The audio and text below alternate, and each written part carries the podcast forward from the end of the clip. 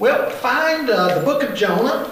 So go to the book of Daniel and turn over all six books, and you'll arrive down at Jonah, one of the minor prophets. We're going to look at the theme. Well, I'll bet. I wasn't even thinking about what I was doing on the other side. It would be upside down. Anyway, uh, we're going to look at the subject matter running from God will get you in a whale of a mess. And uh, I'll write some other stuff up here tonight as we go along. But uh, we're only going to look tonight at the first three verses of chapter 1. And uh, the introductory material tonight will occupy a lot of our time. But uh, look at verse 1. It says, Now the word of the Lord came to Jonah, the son of Amittai, saying, Arise, go to Nineveh, that great city, and call out against it. For their evil has come up before me. But Jonah rose to flee to Tarshish from the presence of the Lord. He went down to Joppa and found a ship going to Tarshish so he paid the fare and went on board to go with them to Tarshish, away from the presence of the Lord. Now, the book of Jonah is one of the minor prophets in the Old Testament. What distinguishes a minor prophet from a major prophet? The major prophets would be Isaiah, Jeremiah, Ezekiel. Okay? What distinguishes the 12 minor prophets from the major prophets? The size of the book. That's all. Okay? Most of the minor prophets are small little books. Uh, I think of a few, just one chapter. Some longer. Zechariah, uh, Zephaniah, Amos, some longer, some very short. Uh, don't get the idea in mind that the message of the minor prophet is less important than the message of the major prophet. Because it's all the inspired Word of God. And so the distinction is simply the length of the book. That's why it's divided between major and minor. That's all. Now, how are we to look at this book? Because after all, not everybody views it the same. Uh, I've written down some of the major ways that the book is interpreted. Some view it as a legend, a myth, like reading Humpty Dumpty. Okay? That kind of legend. Just a, a fable. Okay? Uh, some categorize it as an allegory. An allegory. The fish is the Babylonian captivity that swallows up Jonah, who is at this point a symbol of Judah. And then the whale, or the fish, will spit him out again. So Judah going into captivity, 70 years, and then being set free at the end of that. Others teach that it's a parable. It's, it's a story, like Jesus telling the story of the prodigal son. Uh, it's not historical. It's, it's a parable that teaches spiritual lessons. That's the way some look at it. I think the only proper way to look at it, and I'll explain why, is that it's historical, that it records fact. Again, I think that's the only way to properly view the book of Jonah. Jonah was a historical figure, and this book records actual historical events. Write down 2 Kings 14 25. because we find there recorded in 2 Kings that Jonah was the son of Amittai, that he was from a town called Gath Hepher, G A T H hyphen H E P H E R, Gath Hepher, That he was a prophet. He prophesied to Israel, and he prophesied that under King Jeroboam, part of their territory that had been captured by the Assyrians would be returned to Israel's control. He ministered during a very definite time of attacks by the Assyrians, and Nineveh was their capital. But now, the biggest, not just the testimony of Second Kings, the, the biggest plus sign in the category of the book of Jonah being historical would be what? Jesus. Jesus. The testimony of Jesus. If you have trouble with the historical nature of Jonah, then you have trouble with Jesus. Jesus never doubted the existence of Jonah and the historical nature of the book. In fact, five times Jesus spoke of Jonah. Let me, uh, let me just read one of those occurrences. Luke chapter 11, right? Luke 11, beginning there in verse 29. when the crowds were increasing, Jesus began to say, This generation is an evil generation. It seeks for a sign, but no sign will be given to it except the sign of Jonah. For as Jonah became a sign to the people of Nineveh, so will the Son of Man be to this generation. That's just one occurrence. So, if you claim that Jesus is sovereign God, that he's Lord and Savior, which obviously he is, and yet that he was wrong about Jonah being a real character, then you have some problems with the reliability of Jesus.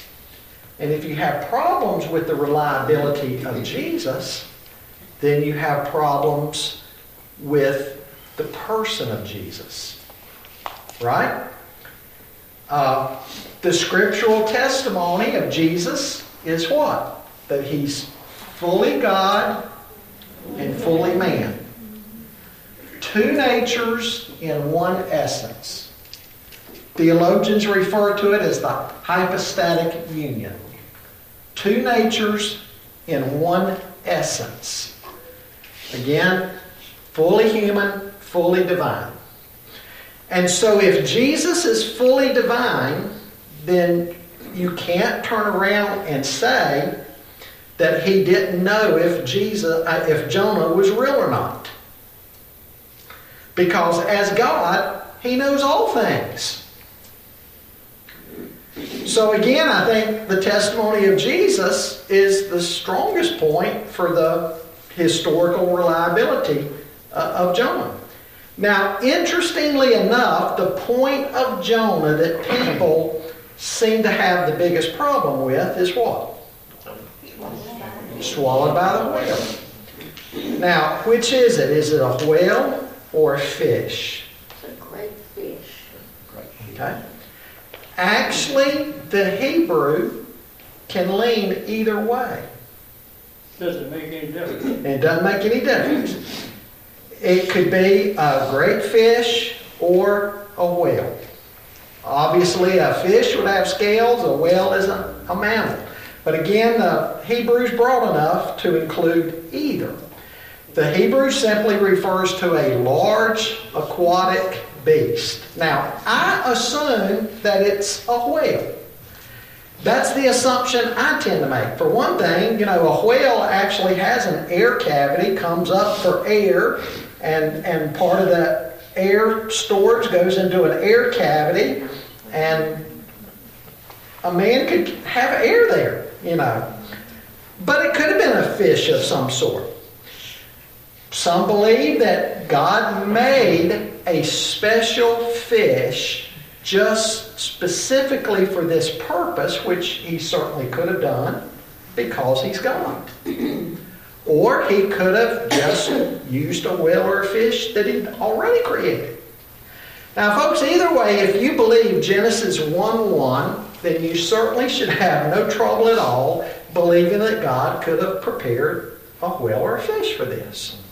But you know, it's not even necessary to think that this whale or fish had to be one of a kind, special type of animal prepared for, for just this. Because the interesting thing is, a man being swallowed by a whale, believe it or not, has even happened in more modern times. One testimony coming back from the, the 1800s, the 19th century, a man off the coast of the Falkland Islands who was actually swallowed by a whale.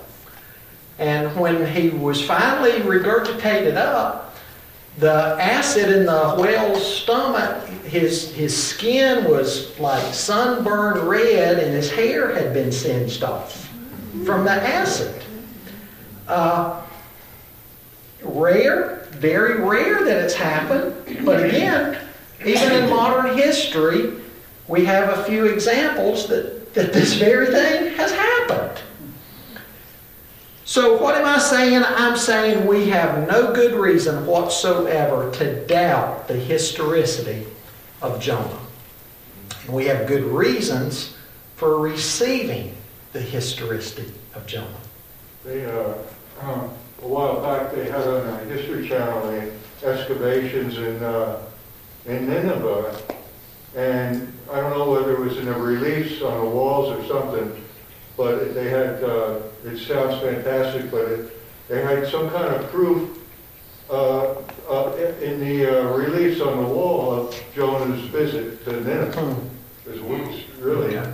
but I, I, I I would wish I had more detail, but that's all I can say. Yeah, I, I didn't see that Yeah, on the History Channel. in the History Channel, yeah. Okay, okay. By the way, what's what's modern day Nineveh? Mosul. Mosul. Well, beyond all this, though, I want you to understand something very important. The book of Jonah is not about Jonah. The book of Jonah is not about Jonah, primarily. The book of Jonah is not even about the whale. The book of Jonah is about God and God's compassion even for the wicked. That's what the book of Jonah is about. And so God is the focus of the book of Jonah. We need to remember that as we go through this book.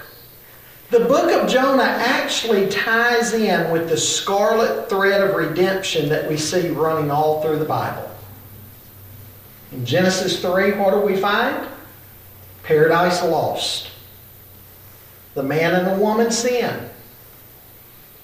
Fellowship with God is lost. And this results in a fallen world, a fallen human race where everything in creation goes horribly wrong. And so we see God taking action to redeem fallen humanity. And the cross of Christ, obviously, is the center point of this redemptive story. And then by the end of the Bible, we see that those who are in Christ have paradise restored.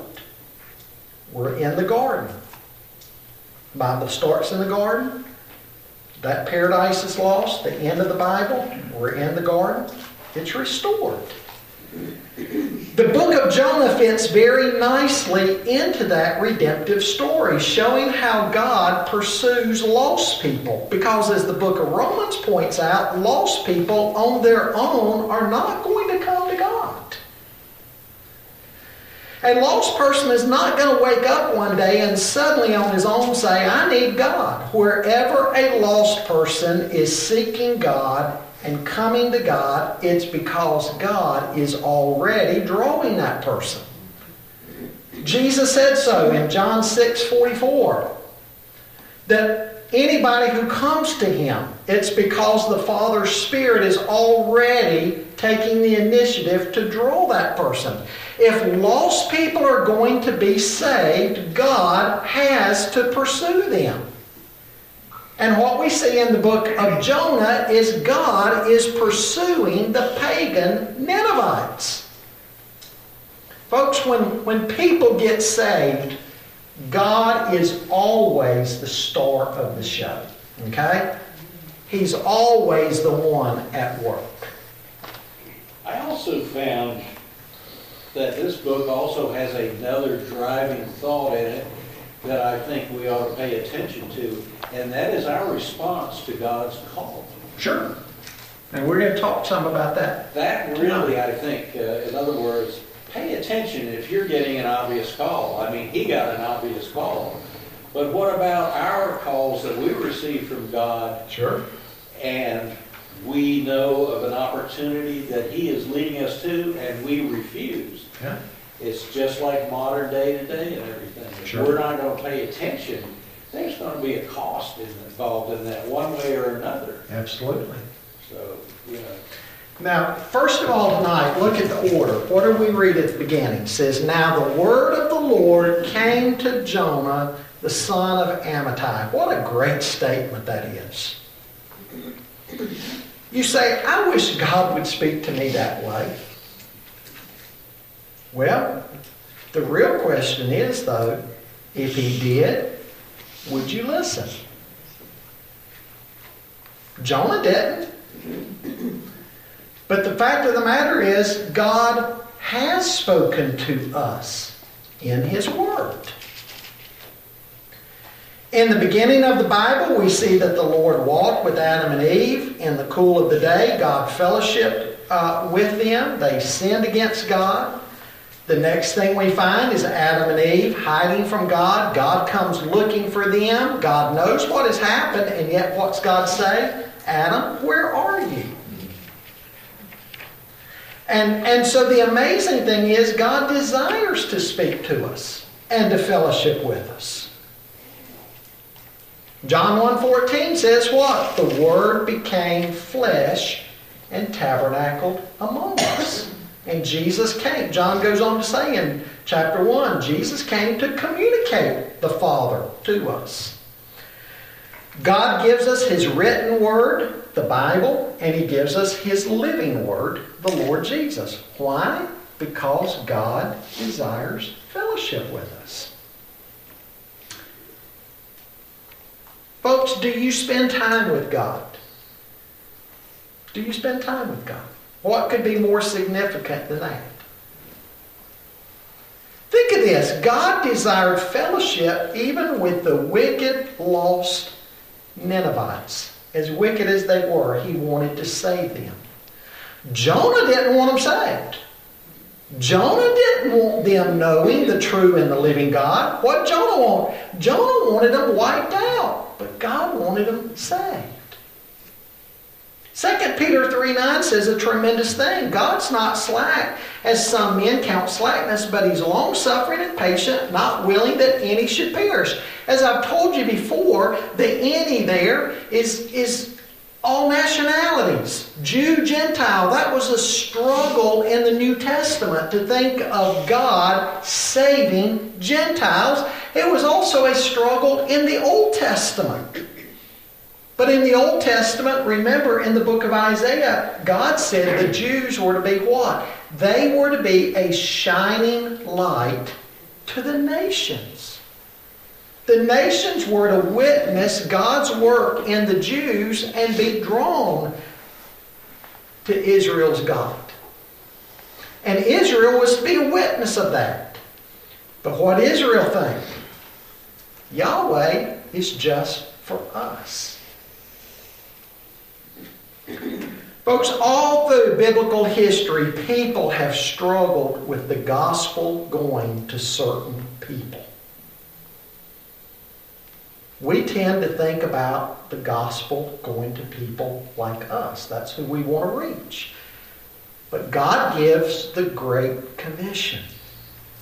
Now, while the Great Commission is uniquely New Testament, there's also the sense in which it pulsates on every page in the Old Testament.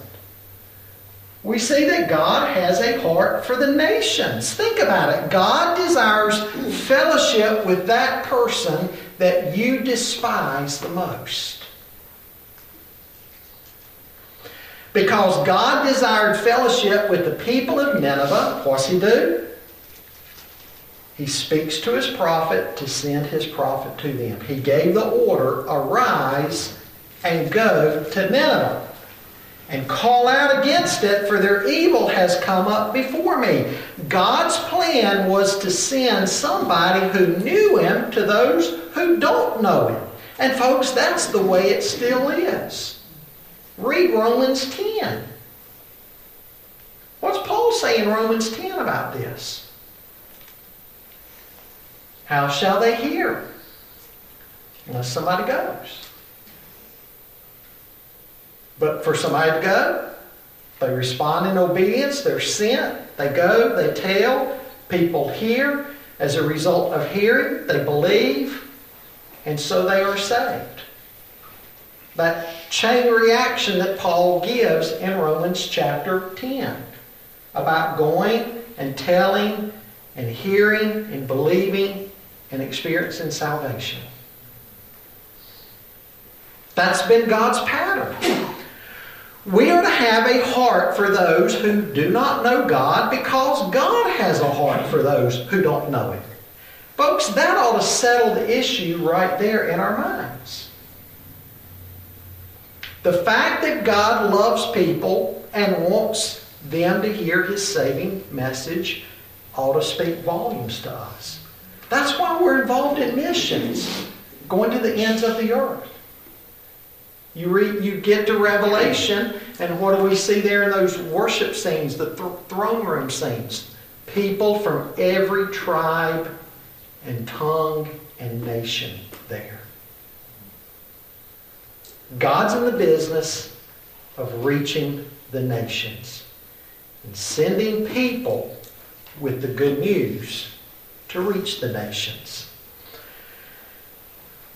God those, those who know God, what I'm saying, people like you and I, as a way of life and on purpose, are to go to those who don't know.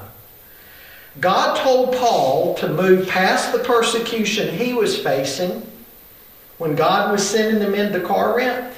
You remember that story? Acts 19, I believe it is, 19 or 20. There was no church in Corinth yet. There were no Christians.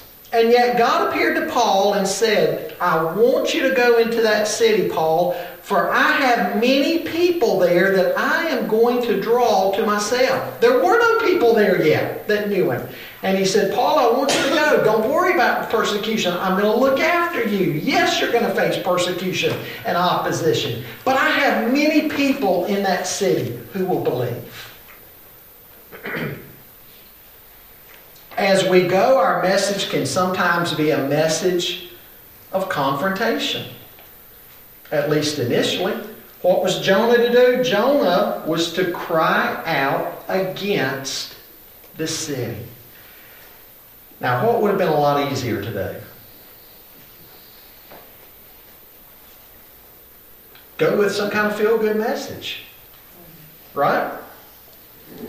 But that wasn't the task Jonah was called to do. He was called to go and confront them in their sin. Paul tells Timothy in 2 Timothy 4, a preacher's got to do that today. You don't preach all feel good messages. You preach the whole counsel of God. Some are feel good messages, but some messages peel the skin back. You know? Sometimes God's people respond to the message saying, Amen. Sometimes they respond saying, Oh, me. it's easier to tell the good stuff. Sometimes we don't like telling the hard, the hard stuff. You know, the old fire and brimstone preachers, they were the opposite though, right? They told only bad news without really telling the good news. Condemnation without much encouragement or edification. But again, for the faithful men of God, there's both. There's rebuke and there's exhortation. Beware of anybody who just tells you good all the time.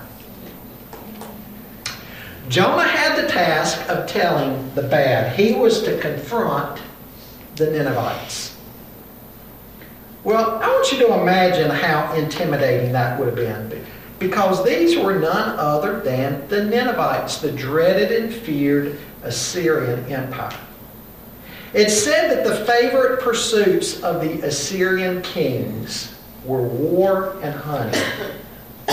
Archaeologists have discovered that the Assyrians were absolutely brutal and merciless and savage when they would attack their enemies. And they were very effective at what they did. They, they would burn cities, they would burn children and women included, they would impale victims on stakes, they would behead their victims, they would chop off their hands and their limbs. Sometimes around their city walls, they would hang the, the heads of their conquered victims. Who do you think of in modern times? ISIS, right? You think of a group like ISIS.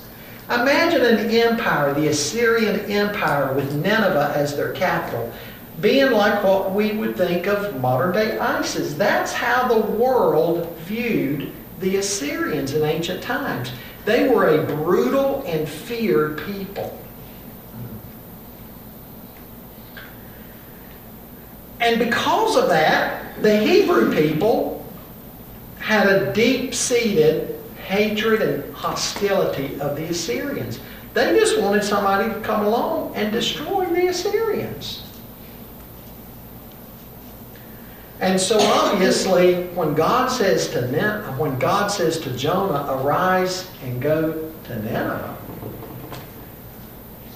that's the last thing Jonah wants to do. I mean, even if they don't kill him, he might have been probably afraid of that. But even if he makes it and doesn't die, he doesn't want them saved. He wants them killed. He wants them dead.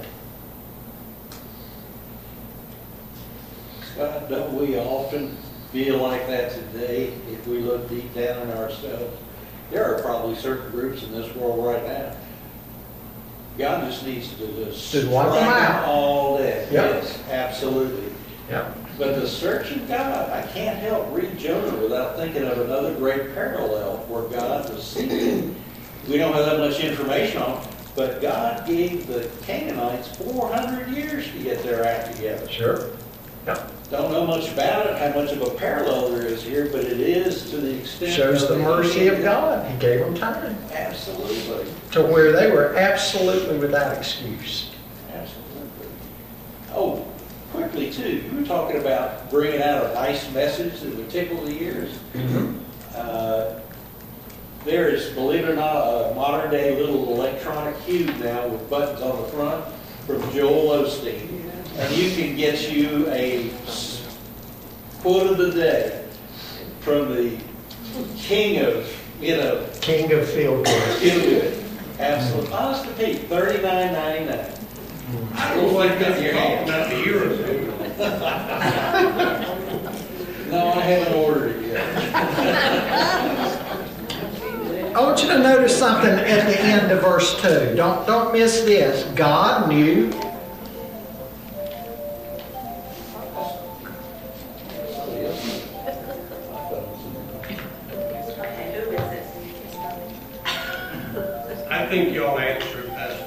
somebody over here. Maybe it's his message of the day.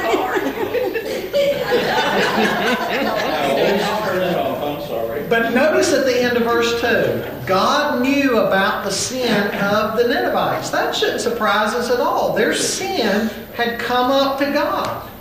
What's that tell us, folks? We don't sin in secret. God knew all about the sin and the evil and the wickedness of the Ninevites. You know, sometimes people think certain aspects of their lives can be, maybe this can be hidden from God. No, it can't. There's nothing hidden from God's sight. Now, there's an amazing truth here that I want you to see. The sin of the wicked and how much God hates that is not incompatible with God's love for the wicked. The sin of the wicked and how much God hates that wickedness is not incompatible with God's love for the wicked. He may hate their sin, and He will judge their sin, but He loves them and He's ready to forgive them if they repent and believe. Now, we can be glad of that. Why? Because that's our story too, right?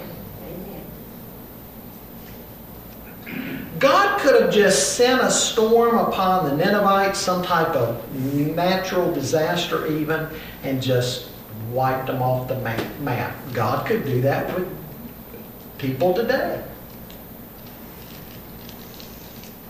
So we can be grateful for the fact that God is a compassionate God. And again, His judgment and His love are not in conflict with one another. Well, second thing I want you to see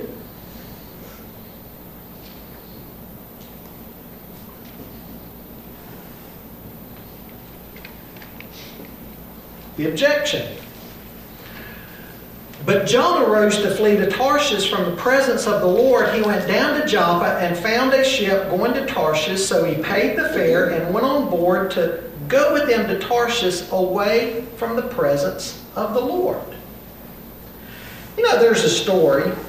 I know everybody's heard stories like this before, but story of a couple of guys out on an African safari, and their safari guy dropped them off in the in the bush, and they looked up, and there was, and they drove off. The guys drove off, and there was a pride of lions.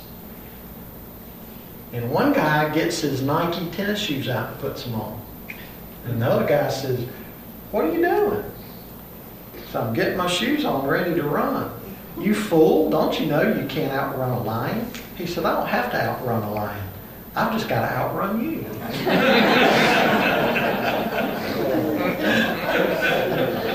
well, if it's foolish to think, if it's foolish to think you outrun a lion, how much more foolish to think that you can run away from God? And yet, that's exactly what Jonah felt like he could do. Folks, we need to understand from this passage, we can't run away from God. If you're trying to do that, God can do some pretty awesome things to wake you up and, and catch you and turn you around. Jonah rose to flee to Tarshish from the presence of the Lord. So Jonah arose all right, but he arose to go in the opposite direction. Now, interestingly enough, Jonah's name means dove. I want you to think of the irony in that. He hears the command of God and he takes flight. Nineveh was east. From where Jonah was, Nineveh was east, specifically northeast from Jonah's position. Where's Tarshish? On the western coast of Spain. So the command of God comes to Jonah. I want you to go to Nineveh. And like one writer said, Jonah packs his bag, frantically packs his bag, opens the front door on his house. He looks eastward down the long, dusty road towards Nineveh and turns the other way and runs to go to Tarshish. He wanted no part of this assignment at all. Several things I want you to notice about the objection, Jonah's objection. In his disobedience, he, he misunderstood the nature of the will of God. He misunderstood the nature of the will of God. What did Jesus say about the will of God? That the will of God was like food that satisfied him. But to Jonah, in this case anyway, doing the will of God was like drinking poison. Jonah didn't want any part of it. He probably felt like God was asking too much of him. You ever feel like that? God, how could you ask me to do something like that? You know how I feel about him. You know how I feel about her. You know how I feel about doing something like that. How could you expect me to do something like that? He also felt like when it came to the will of God, he could take it or leave it. But Jesus said, Why do you call me Lord, Lord, and yet do not do the things that I say? Folks, the will of God is not something that God is asking human beings to get together and take a democratic vote on. People act like the will of God is something we, we can take a vote. If we don't get the outcome we want, you know, we'll do a recount or something. You know, we'll just we'll just take a vote on it. I, God, I don't want to do that. We don't want to do that. That's how some people view the will of God. Jonah forgot what a privilege it is to know the will of God and to have God's call on your life. Don't run from the will of God thinking the will of God is bad. You remember what Paul said about the will of God in Romans 12 2? He said that you might be able to prove what the will of God is, that which is good and pleasing and perfect. That which is good and pleasing and perfect. That's what the will of God is. But again, to Jonah, it's like a drink of poison in this case. A second thing I want you to see about this objection. In his disobedience, Jonah, in his disobedience, Jonah still understood the character of God. That's a good thing. He still understood the character of God. Chapter 4 is going to reveal that even further to us. Jonah didn't want to obey God because he hated the Ninevites. He wanted them wiped out, as I just said a moment ago. He didn't want them saved. But Jonah knew that God felt differently. Jonah knew a very important principle. When we go and share Christ with people, some of them will listen, some will be saved. Everybody won't listen, everybody won't be saved, but some will. And God will show mercy on them. Jonah understood this, folks. It's not that he simply feared the Ninevites.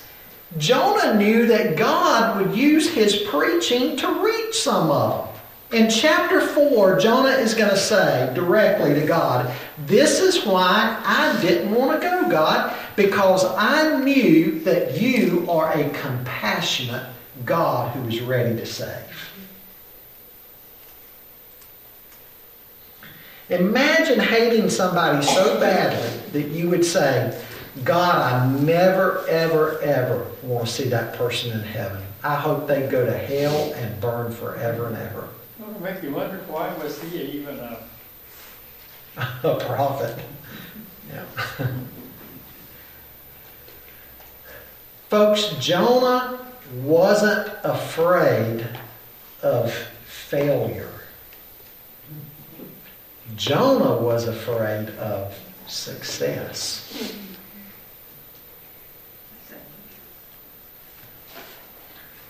Because if God gives Jonah success, what's that success going to mean? The salvation of the Assyrians. God, they don't deserve your love. But do any of us? Now, notice something else here about Jonah's objection. A third thing. In, in his disobedience, Jonah thought he could get away from the presence of God. What was a common thought back then in ancient times?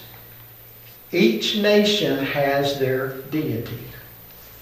And get beyond the borders. Now, Israel knew better than this.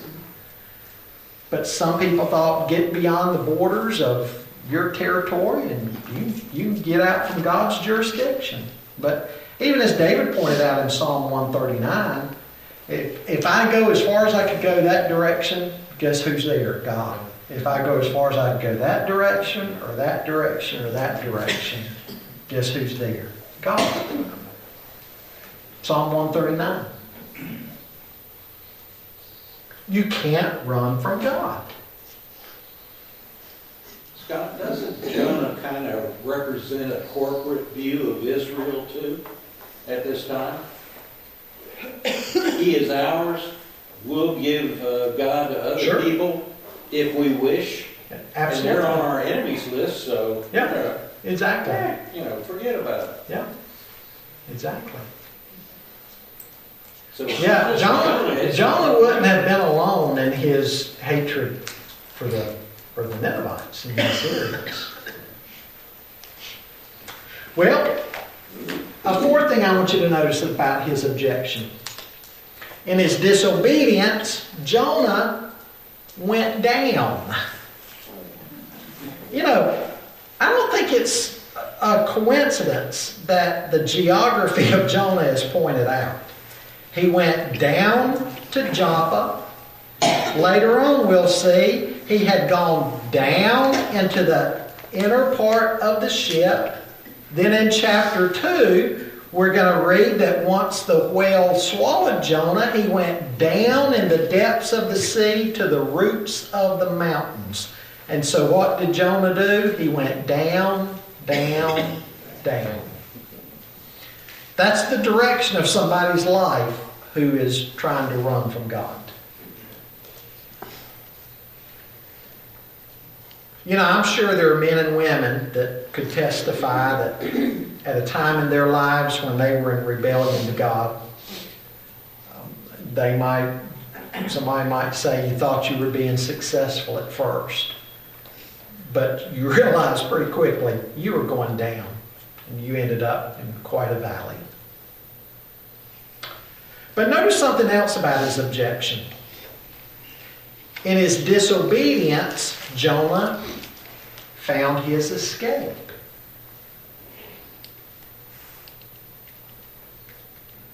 What did he find going to Tarshish? A ship. Have you ever noticed when you're running from God, you oftentimes find out that initially things might work out for you?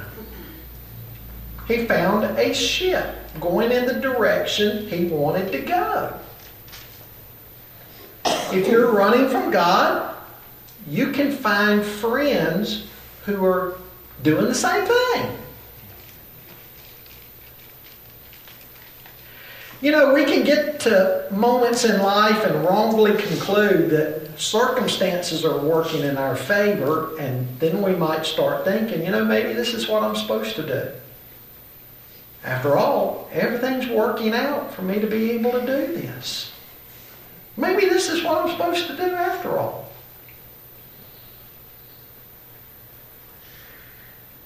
Let me give you some modern day examples of this one. Here's one I can promise you any pastor who's been a pastor for any length of time has heard these before. It goes like this when somebody is leaving their spouse. They'll come and want to talk to their pastor. Well, Pastor, I know what the Bible says about extramarital affairs, but it just seems like right as I was having trouble in my marriage, here was this other person, and it seemed like God put them there in my path. If it hadn't been the will of God for me to be with this new person, then why would they have even been there? Here's another common one.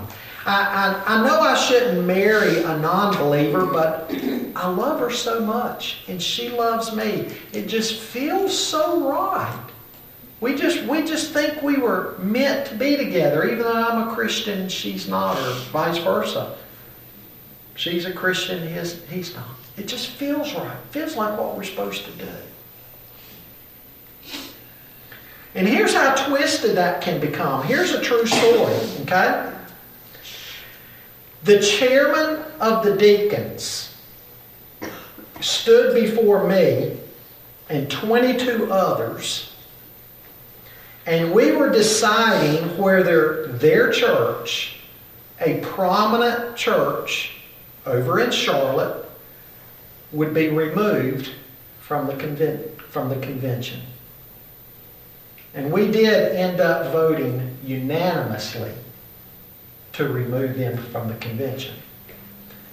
So they, they thought they could then bypass us and go to the floor of the convention, which is their right to do before all the messengers.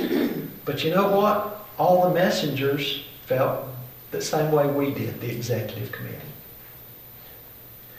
But here's their chairman of the deacons standing before us, a, a woman with her pastor, and then the third guy, I think, was their legal represent, representation. And she said, It is my belief that God, God Himself, created me to be a lesbian. And I'm in a lesbian relationship or marriage, she said. And I believe God created me to be a lesbian. She said, I believe that I would actually be sinning against God by not being a lesbian because I would be denying how He created me to be. And they were petitioning us that they could stay in the convention. God gets blamed for a lot of disobedience, you know? Folks, God doesn't work contrary to His Word. God may test you, your commitment, He may test your obedience, but disobedience is not His will. Don't ever think that the breaking of the Word of God is the will of God. Please remember that. Don't ever think that the breaking of the Word of God is the will of God. God doesn't work contrary to His Word.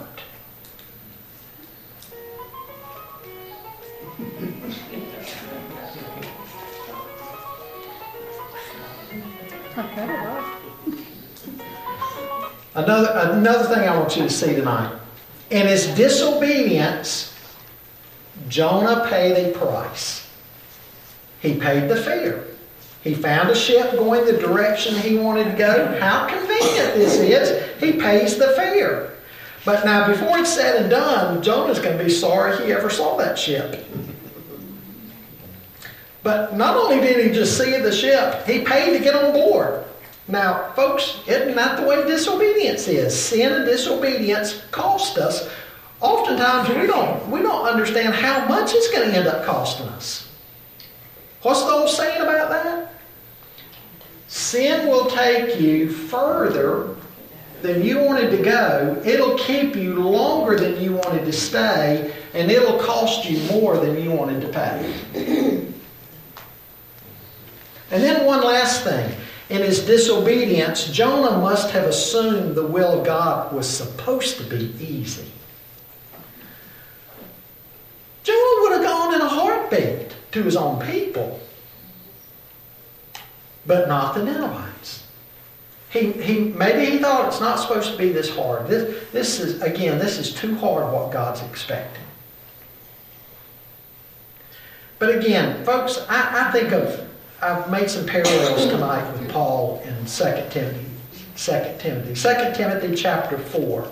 Here was Paul. He was lonely, he was cold, and he's been deserted.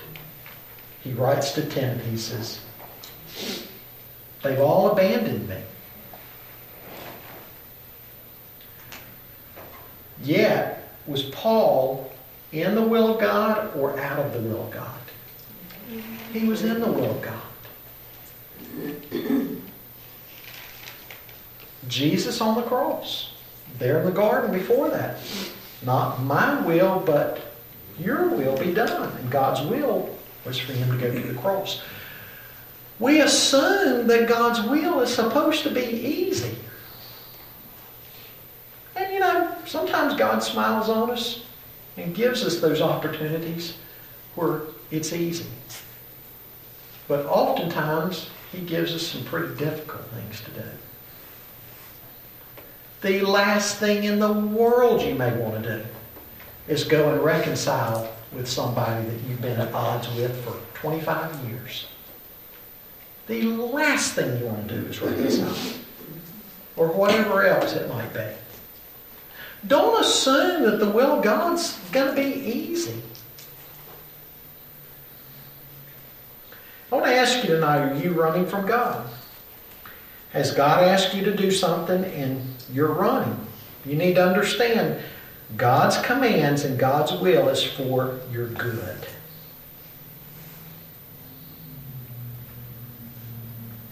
Are you living in disobedience? And yet trying to rationalize that the circumstances are allowing it. Don't be deceived. God is not mocked. Just because circumstances may seem favorable right now, that can change overnight. But don't allow circumstances, don't allow feelings or what you think should happen to replace what God has revealed. Are you willing to do the will of God, even if it's uncomfortable? You can trust God. God's commandments carry with them God's enablements. What do I mean by that? Whatever God calls you to do, He's going to give you the strength to be able to do it. Doesn't mean it's going to be easy, but He'll give you what you need to do it.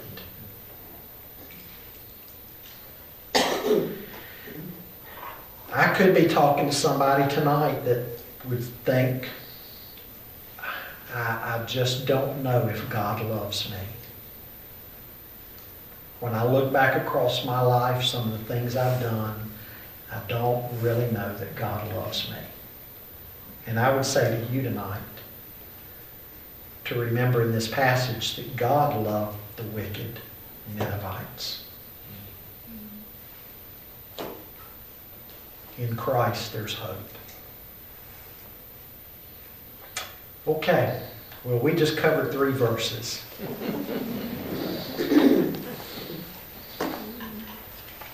Hey, but look at it this way. One of the greatest expository preachers of all times, Dr. Martyn Lloyd-Jones, pa- pastored Westminster Chapel in London. Not Westminster Abbey, Westminster Chapel. When he died on Sunday mornings in the congregation, he'd been preaching through the book of Romans. He'd been preaching through the book of Romans for 13 years straight, and they were only up to chapter 12. And you could buy his commentary. How many volumes? Oh, yeah, his Romans just. We're, so we're, but we're not going to be in Jonah for five years. okay? So don't, never fear. Any comments before we close tonight? Well, Scott, can we really then, uh, like Jonah say, God doesn't love members of BLM or Antifa. You know he does. But what if we get shoved in that direction, so to speak? Yeah. Are we going to do it? Hmm. I don't know if anybody in here has positive A positive thought view about of this. You know, but just think of it. And one other thing too, Tarshish, uh, on the southern Atlantic coast of Spain, do you realize at this time too, he'd gone as far as he could go west to get away from the situation. You couldn't go out in the open ocean past that point, or you'd Yeah. risk falling off the earth. Yeah. In other words, with their knowledge and everything, he'd gone as far as he could go. He was literally back to the corner. Yeah. Yeah. And that certainly says something about how far he was willing to go to get away from God's call on his Yeah, life. he's gonna risk falling off the earth. Um, when it, when it says, I must have missed it, when it said the word of the Lord came to Jonah, was it, was it another prophet that told him, or maybe God spoke to his heart? I think God spoke spoke directly to him. God. God spoke directly to, to John. He felt the pull. This is what God wants me to do, but I'm not gonna do it. Yeah. Yes. Right.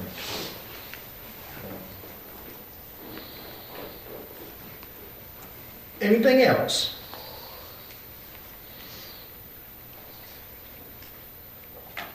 Okay. Let me go back over here to this.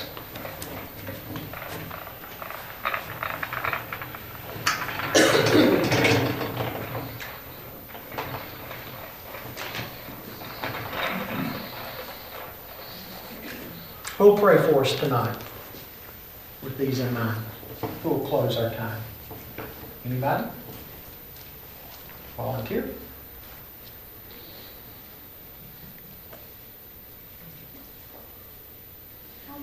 Okay. Heavenly Father, it's such a privilege to bow on this beautiful evening in your presence. We thank you, God, for life and for all the blessings you bestow upon us every day. Father, we lift up the names that are on our board up there. On top of everything else they're dealing with, with COVID and all the silly government rules and all of that, God.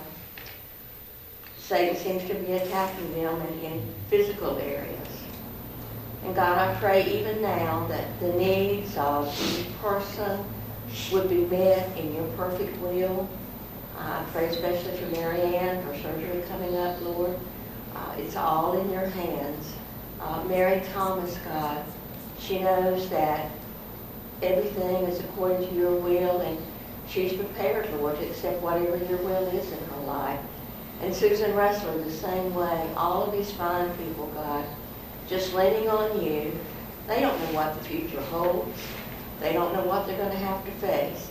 They know that whatever it is, God, you're going to be there with them. And God, we in this room, we don't know what we're going to be facing uh, based on the outcome of this election. Again, we pray, God, that you would put your man in office, that you would be merciful to America. And God, we ask, give us another chance, God. We've helped you so many times by just being namby-pamby Christians, and God, and we pray that you would just give us another chance. We pray that you would put your man in office that would most closely follow, Father, observe and follow your word. I pray that during all this, God, that each one of us, as Americans and as Christians, have learned a lesson from this. We've been too quiet too long, God. As Pastor Scott said, when God speaks, are we really listening? Are we letting all the things in the world take up our time and our mind and, and listening to each other and listening to the news and the radio, God, instead of opening your word and letting you speak to our hearts? God, and I pray that each one of us would just commit ourselves to be more to your word every day, God. I pray that we would be bolder to people around us. Yeah, it's, it's great to, our neighbors see us go to church, and it, it's great the things that we do that we can do quietly that don't offend anybody. But God, I pray that you would just give us a boldness that we have never known before, that every person we meet every day would not leave our presence without hearing the name of Jesus and how much he loves them. And I thank you, God, for your promises. And I know that whatever we face ahead with all the things that could happen, that you're going to be right there with us. And Father, I've learned just this week that sometimes decisions are hard. And they hurt. And they hurt family, God. But I know too, and I've learned so well that even at that, you can give us a peace in our hearts, God, because we know that you're there to strengthen us every day. I thank you, God, for caring enough about lowly people to send your son to die for us. God, may we never, ever, ever take that for granted. May we each day, God, when we open our eyes, say, thank you, Jesus. Thank you, Jesus, for dying me that I might be able to spend eternity with you. And I pray, Father, for anybody in this room that doesn't know beyond the shadow of a doubt that their home is in heaven with you because they've accepted and believed in you. I pray, God, that nobody in this room is playing a game, that nobody is, is just content to be just a, a person that comes to church on Wednesday night because they're supposed to. I pray, God, that you would break hearts even in this room, God. Help us all to remember that we're soldiers. We're not bystanders and watching what's going on. We're soldiers in your cross, God. And I pray that we would each get up every day, put on that armor, and get on that battlefield, Lord, and tell the world how much you love them. Help us not to run like Jonah. Help us not to be reluctant or scared to say your name. Help us not to care about what people think, God, because as Christians, we want to please you. We want to say and do the things that you want us to. And in your word, Father, you've told us that when opportunities come before us to witness for you, not to be afraid, that you'll give us the words, that you'll show us what to say. I, I've learned, God, that the most frequent thing that you've shared, the command in our Bible that you've said over and over and over is fear not, do not be afraid. And that's what I pray for this group of people here tonight, for our church and for America. Help us as Christians, God, not to be afraid, but to be bold witnesses for you. Again, Father, we thank you for all your blessings and help us to live each day in humble gratitude for what you did for us on Calvary. In Jesus' name we pray. Amen. Amen. Amen. Thank you.